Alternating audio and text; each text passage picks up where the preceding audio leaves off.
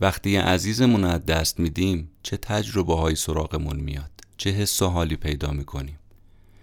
برای اینکه این سوگواری رو پشت سر بگذاریم چه کارهایی بد انجام بدیم چه تکالیفی چه وظایفی داریم. اصلا کی می‌فهمیم که دوران سوگواری به پایان رسیده؟ اگه از جمله کسایی هستید که تو ماتم گرفتار شدید نمی‌تونید تجربه دردناکش رو پشت سر بگذارید. نمی‌تونید به سوگواری پایان بدید و به زندگی عادیتون برگردید این کتاب بهترین اطلاعاتی که در این باره وجود داره رو در اختیار شما می‌گذاره.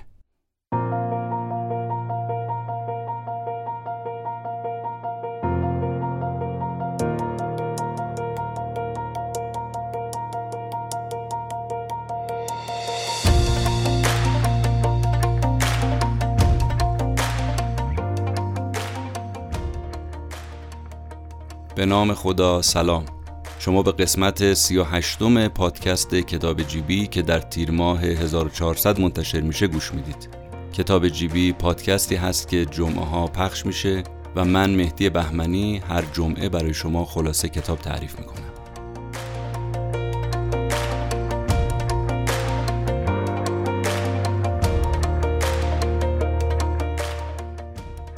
عنوان کتاب این هفته هم هست رنج و التیام در سوگواری و داغدیدگی نوشته آقای دکتر ویلیام وردن. عنوان کامل این کتاب هم هست Grief Counseling and Grief Therapy A Handbook for the Mental Health Practitioner. ترجمه فارسی این کتاب رو هم انتشارات نشر نو منتشر کرده. بریم با هم و پای حرفای نویسنده این کتاب بشینیم.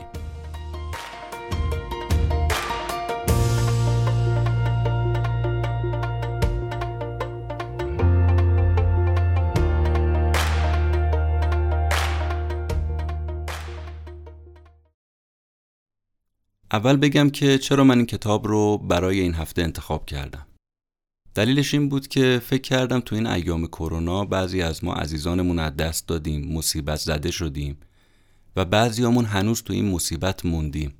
اینکه آیا بمونیم تو مصیبت تا آخر عمر یا اینکه نه باید با مصیبت خداحافظی کرد، باید به زندگی عادی ادامه داد، باعث شد که من سراغ این کتاب برم و برای این هفته انتخابش بکنم. کتاب کتاب خیلی خوبی هست. شسته رفته مطالبی رو درباره مصیبت و سوگواری و پایان دادن بهش بیان کرده. نویسنده این کتاب آقای ویلیام وردن با این سوال کتاب رو آغاز می‌کنه که میگه اگه کسی ماتم گرفت این بیمار مریضه. جواب این سوال رو نویسنده در قالب یه نقل قول از یه روانپزشک مطرح می‌کنه. روانپزشکی به نام جورج انگل اعتقادش این بوده که اگه یه کسی رو از دست دادیم به همون اندازه که یه زخم یا یه سوختگی جسم ما رو ملتهب می‌کنه به هم میریزه اذیت می‌کنه ماتم هم همینجوری ما رو اذیت می‌کنه و ذهن ما رو و روان ما رو بیمار می‌کنه. بحث آقای جورج انگل اینه که چطور وقتی یه کسی مریض میشه باید طول درمانش سپری بشه تا خوب بشه؟ تو مریضی ماتم هم همینه. اصلا ماتم یه مریضیه. اول باید اینا قبول بکنیم که ماتم و مصیبت اگه کسی گرفتارش شد مریض شده بیمار شده. باید به فکر مداوای خودش بر بیاد. یعنی همون جوری که تو مریضی جسمی بدن تعادلش به هم میریزه تو مریضی روانی مثل ماتم تو مریضی ذهنی مثل ماتم که ذهن و فکر ما درگیر میشه اینجا هم نیاز به این داره که طول درمان سپری بشه و ما به حالت تعادل برسیم. اعتقاد نویسنده اینه که آدم ها می‌تونن به همون وضعیت قبل از ماتم برگردن می‌تونن زندگی عادیشون رو ادامه بدن. در حالت عادی ما نیاز به روانپزشک و روانشناس نداریم یعنی با گذشت زمان و تکالیفی که حالا از این به بعد نویسنده کتاب بیان می‌کنه می‌تونیم از مشکل مصیبت خارج بشیم. ولی در مواردی هم ممکنه نیاز به این باشه که ما به روانپزشک مراجعه بکنیم که جلوتر که بریم دربارهش صحبت می‌کنیم.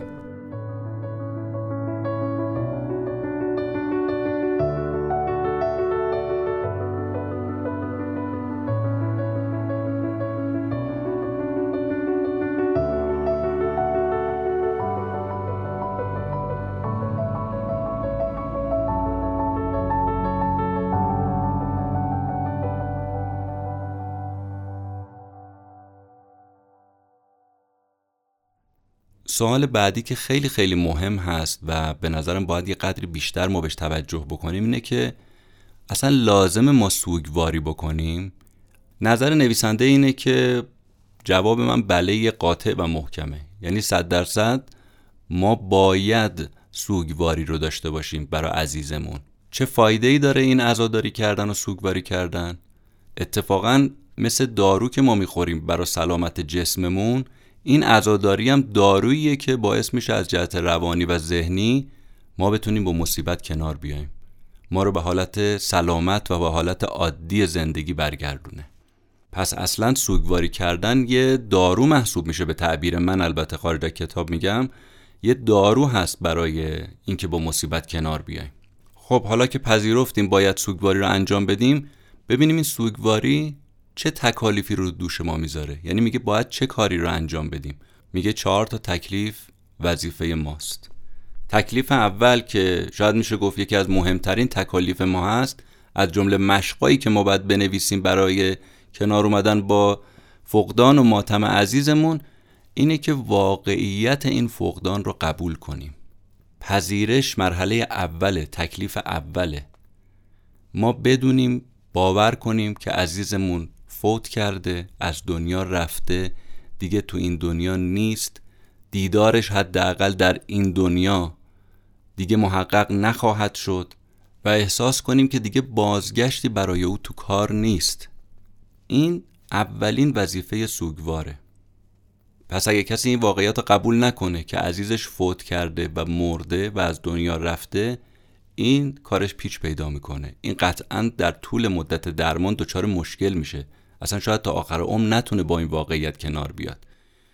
یه وقت هست که من واقعیت رو قبول نمی کنم یه موقع واقعیت رو انکار می کنم عزیزم از دنیا رفته نه تنها باور نمی کنم انکار هم می کنم میگم کی گفته مرده؟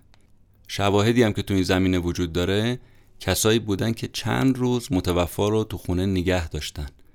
یعنی نه فقط باورشون این بوده که این نمرده می‌گفتن انکار می‌کنیم مرگشو. بعضیا میان پا رو از اینم فراتر می‌ذارن. اشیایی که متعلق به متوفا بوده رو همچنان نگه میدارن. کسایی هم که تو مرحله انکار میفتن کارشون به جایی می‌رسه که حتی وسایل متوفا رو هم نگه میدارن همچنان. احساس می‌کنن که اون نمرده زنده است و ممکنه یه موقعی بیاد از اسباب و وسایلش بخواد استفاده بکنه. نمونه کلاسیکش ملکه ویکتوریاست. بعد از اینکه همسرش از دنیا رفت میگن لباس ها و وسایل ریش رو هر روز براش آماده می‌کرد و می‌رفت تو کاخ شروع می‌کرد حرف زدن با شوهرش. دائما راه می‌رفت با همسرش حرف می‌زد. و تصورش هم حتما این بود که یه زمانی او برمیگرده و به لباساش نیاز پیدا می‌کنه و می‌خواد ریشش رو بتراشه وسایلش باید فراهم باشه. اگه کسی تو این مرحله از مصیبت دیدگی بیفته ماتم او خیلی طولانی خواهد بود و شاید هیچ وقت نتونه ازش نجات پیدا بکنه. پدر مادرایی هم دیدیم که به خاطر اینکه فرزندشون از دست دادن مثلا بچه کوچیک از دست دادن اینا تا سالها اتاق کودکشون رو همونجوری که بوده نگه میدارن حفظ می‌کنن. حتی وسایلش و اسباب بازیاش و اینا رو به همون شکل حفظش می‌کنن. تصور اینا چیه؟ تصور اینا انکاره. میگن نه بچه ما نمرده و ممکنه که یه زمانی بخواد از اینا استفاده بکنه. اگه کسی گفتیم توی این مرحله بیفته دیگه خیلی کارش سخت میشه. بعضی ها میان یه شکل دیگه ای از انکار رو انجام میدن. یعنی انکارشون یه شکل جدیدی داره تازه ای داره. این برای خود منم که کتاب رو میخوندم خیلی جالب بود. که مثلا طرف برمیگرده میگه که بابای ما همچین بابای خوبی هم نبود. ما انقدر به بابامون نزدیک نبودیم. الانم انقدی دلمون براش تنگ نشده. اینجوری میاد انکار می‌کنه. برای اینکه فکر می‌کنه اگر این کار رو انجام بده کمتر بهش فشار میاد در صورتی که اینطور نیست. هیچ چیزی مثل پذیرش مرگ عزیزان حال آدم خوب نمی‌کنه اتفاقا. پس اگر ما بیایم وسایل شخصی و لباسهای متوفا رو از خودمون دور بکنیم یادگاریهاش رو کنار بذاریم البته نه همون ابتدای کار. این نکته مهمه. همون ابتدای کار نه. به مرور زمان مثلا بعد از گذشت یه مدت زمانی حدود یک سال دیگه خیلی هی نخواهیم به عکسش نگاه کنیم. هی خیلی نخواهیم هی انگشترش رو دستمون کنیم. هی نخواهیم لباسش رو از تو کمد در بیاریم بعضی موقع تنمون کنیم. این کارا رو واقعا نکنیم. اینا باعث نمیشه که حال ما بهتر بشه. یه راه دیگه ای که بعضیا میان انکار می‌کنن قضیه فقدان رو اینه که میان فراموشی انتخابی انجام میدن. میان میگن که اصلا پدر مادری ما نداشتیم. این دیگه خیلی جالبه. کدوم پدر و مادر؟ واقعیت بودن یک پدر یا مادر رو از اساس منکر میشن. البته این که میگیم ابتدای کار ممکنه نباشه. یعنی بعد از گذشته چند سال بگن اصلا ما پدری نداشتیم ما مادری نداشتیم. اصلا یاد و خاطرش هم از خودشون دور کنن. این هم دیگه خیلی افراطی و بده. به هر حال باید یادمون باشه که قبول واقعیت زمان می‌بره. هم باید عقل مجاب بشه هم باید عاطفه بپذیره.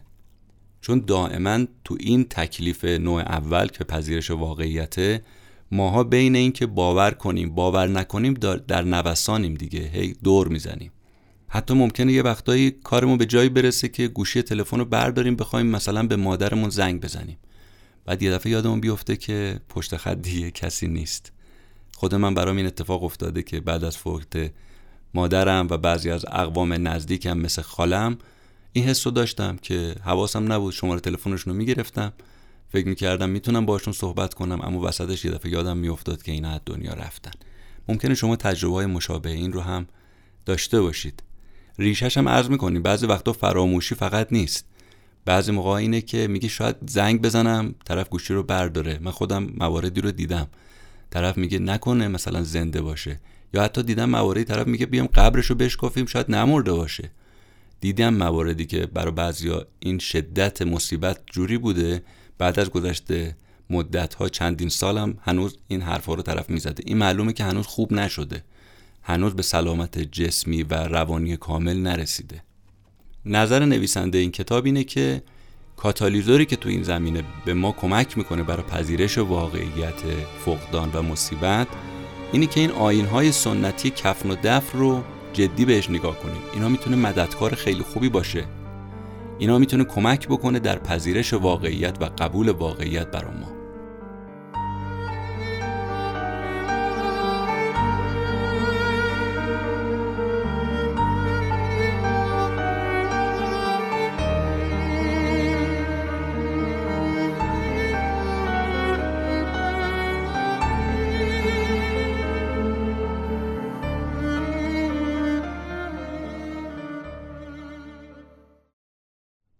تکلیف دوم ما اینه که مصیبت رو احساس کنیم ولی ازش رد بشیم.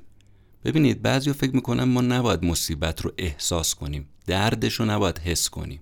این غلطه. اگه دردش احساس نکنیم بعدا ما رو دچار مشکل می‌کنه.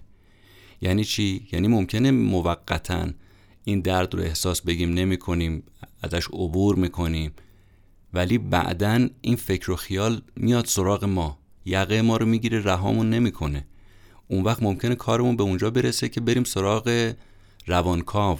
روانکاو بیاد چیکار کنه؟ ما رو برگردونه به اون گذشته به اون زمانی که مصیبت دیدیم و ببینه ریشه کار چیه. می‌بینه ریشه کار این بوده که ما اون موقع از درد مصیبت فرار کردیم. ما رو برگردونه به اون زمان و شروع کنه به ما تجویزهایی رو انجام دادن. خب ما چرا این کار رو واقعا با خودمون باید بکنیم؟ چرا ما باید فکر کنیم که پذیرش درد مصیبت یعنی مریضی. اگه کسی پذیرفت که مصیبت دیده است این مریضه. این روان پریشه مثلا. کی گفته این حرفو؟ یا مخالف سلامتی ما. سلامتی ما رو به هم میریزه. برعکس اتفاقا. به سلامتی ما کمک می‌کنه. یا مثلا روحی ما رو خراب می‌کنه اگر بخوایم مصیبت رو بپذیریم و دردش رو قبول کنیم. نه. اصلا اینطور نیست.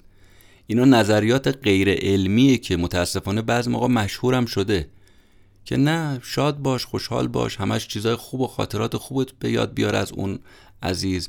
یا به فرض نرو زیر بار درد این مصیبت. نظر تخصصی نویسنده به عنوان روانشناس و روانکاو اینه که شما باید درد مصیبت رو بچشید ولی توش نمونید. همه حرف اینه که گیر کردن توش خوب نیست. بعضیا گیر می‌کنن توی این مصیبت.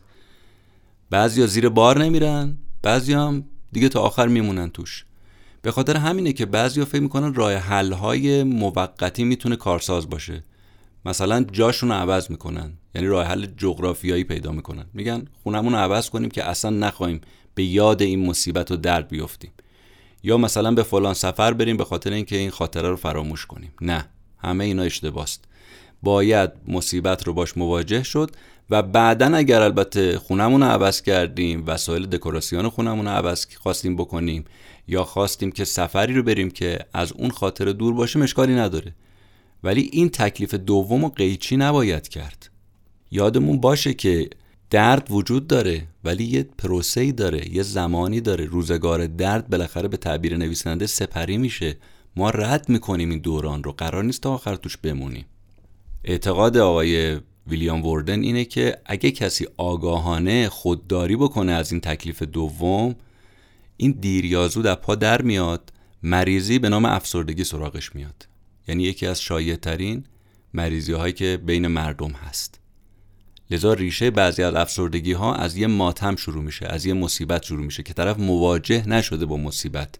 دردش رو نخواسته بپذیره و ازش رد بشه.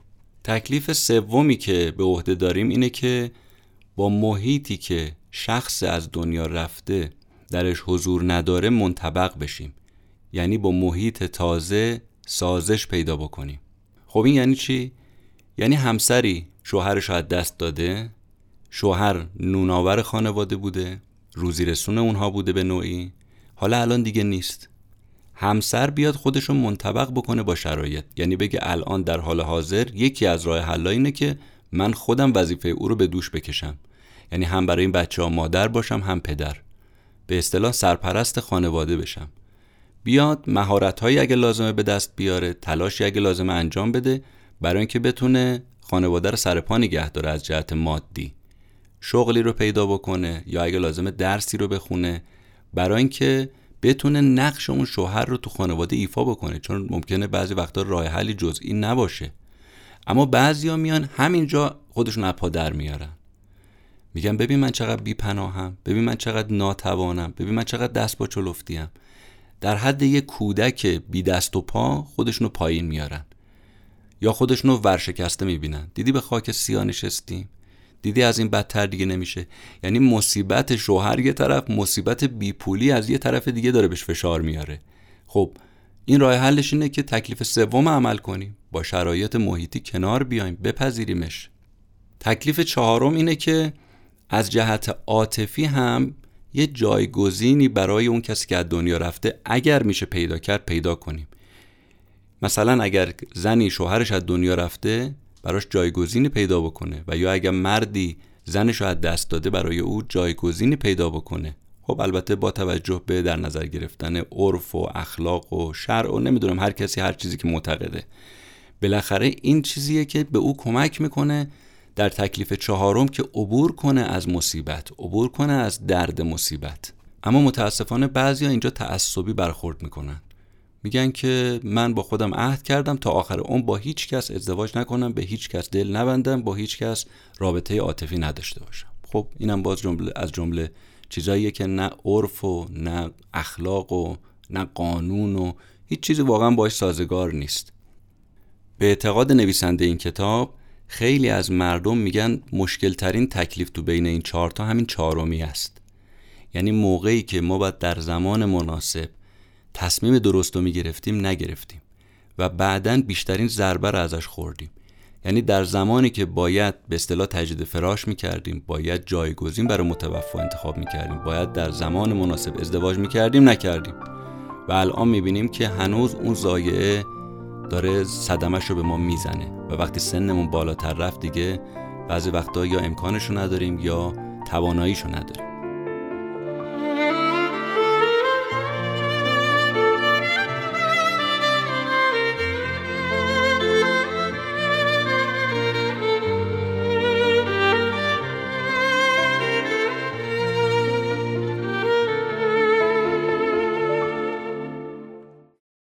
سوال بعدی که نویسنده مطرح می‌کنه اینه که چه وقتی این سوگواری پایان پیدا می‌کنه؟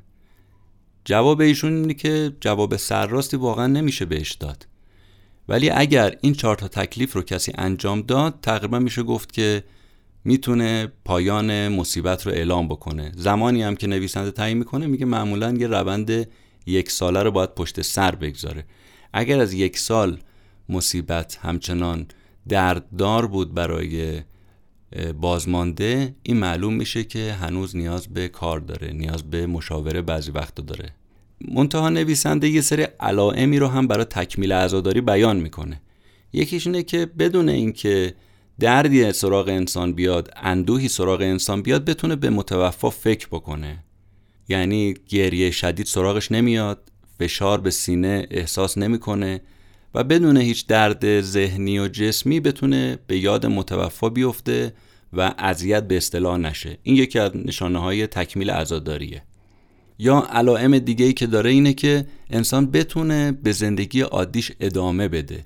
یعنی مرگ عزیزان باعث توقف روند زندگی نشه. بیشتر مطالعات هم طبق ادعای نویسنده نشون میدن که نصف زنها که شوهراشون از دست میدن تو پایان سال اول معمولا به حالت عادی برگشتند. ولی بعضی وقتا ممکنه که با توجه به شرایط افراد و مرگ اون متوفا سه یا چهار سال هم به درازا بکشه. یعنی اون ثباتی که باید به دست بیاد تو زندگی ممکنه تا سه چهار سال طول بکشه. یکی دیگه از علائمی که پایان عزاداری رو میشه باش اعلام کرد اینی که اگه به من تسلیت شفاهی کسی گفت بتونم با اون تسلیت کنار بیام بپذیرم تشکر بکنم از اون کسی که تسلیت به من گفته و معلوم میشه که تو روند درستی قرار داشتم برای طی کردن. به طور کلی آقای ویلیام وردن اعتقادش اینه که عزاداری وقتی پایان پیدا می‌کنه که آدم مصیبت دیده علاقهش رو به زندگی به دست بیاره. احساس امیدواری تو زندگیش بکنه احساس خوشنودی بکنه. احساس کنه که زندگی جریان داره. تا شقایق هست زندگی باید کرد. نقش های جدیدش رو می‌تونه تو زندگی بپذیره و سوگواریش دائمی نخواهد بود. اگر این حس داشت اگر این احساس رو داشت میشه بگیم که به پایان عزاداریش رسیده. نکته پایانی که نویسنده بهش می‌پردازه اینه که ماتم و افسردگی یکیه یا دو تا چیزه؟ چون بعضی معتقدن که کسی که مصیبت می‌بینه وارد مرحله افسردگی میشه. ادعای نویسنده اینه که و اعتقادش اینه که نه ماتم مساوی افسردگی نیست. یعنی کسی که مصیبت دید الزاما وارد مرحله افسردگی نشده. نویسنده یه بحثی رو در دو سه صفحه مطرح می‌کنه تحت عنوان شباهت ها و تفاوت ها این دوتا با هم دیگه ماتم و افسردگی. میگه شباهتشون اجمالا تو اینه که افسردگی هم مثل ماتم یه سری نشانه هایی داره. مثلا تو خواب انسان اختلال به وجود میاد تو اشتهای انسان اختلال به وجود میاد اندوه و غم آدم عمیق و طولانی میشه. این هم تو ماتم هست هم تو افسردگی. اما تفاوتی که ماتم با افسردگی داره اینه که تو ماتم عزت نفس سر جاشه اما تو افسردگی نه. یعنی آدم مصیبت دیده حرمت نفسش و self-esteem ش رو داره اما آدم افسرده فاقد اون هست. به اعتقاد فروید ماتم کسی که بهش وارد میشه دنیا رو حقیر و خالی می‌بینه. اما آدم افسرده خودش رو خالی می‌بینه خودش رو حقیر و کوچیک می‌بینه. نکته ای که تو این زمینه ایشون اضافه می‌کنه اینه که بعضی وقتا بین این دوتا یه ارتباطی برقرار میشه. یعنی مصیبت زیاد طول می‌کشه طرف رو وارد مرحله افسردگی می‌کنه. که برای خارج شدن از این افسردگی بعضا نیاز به مشاوره داره نیاز به گفتگو داره و بعضی وقتا نیاز به داروهای ضد افسردگی طرف پیدا می‌کنه. پس طولانی شدن ماتم ممکنه باعث افسردگی بشه. اما تو حالت عادی آدم مصیبت دیده افسرده نیست. ولی اگه کسی سابقه از قبل از افسردگی داشته ممکنه ماتم این افسردگی رو تشدید بکنه.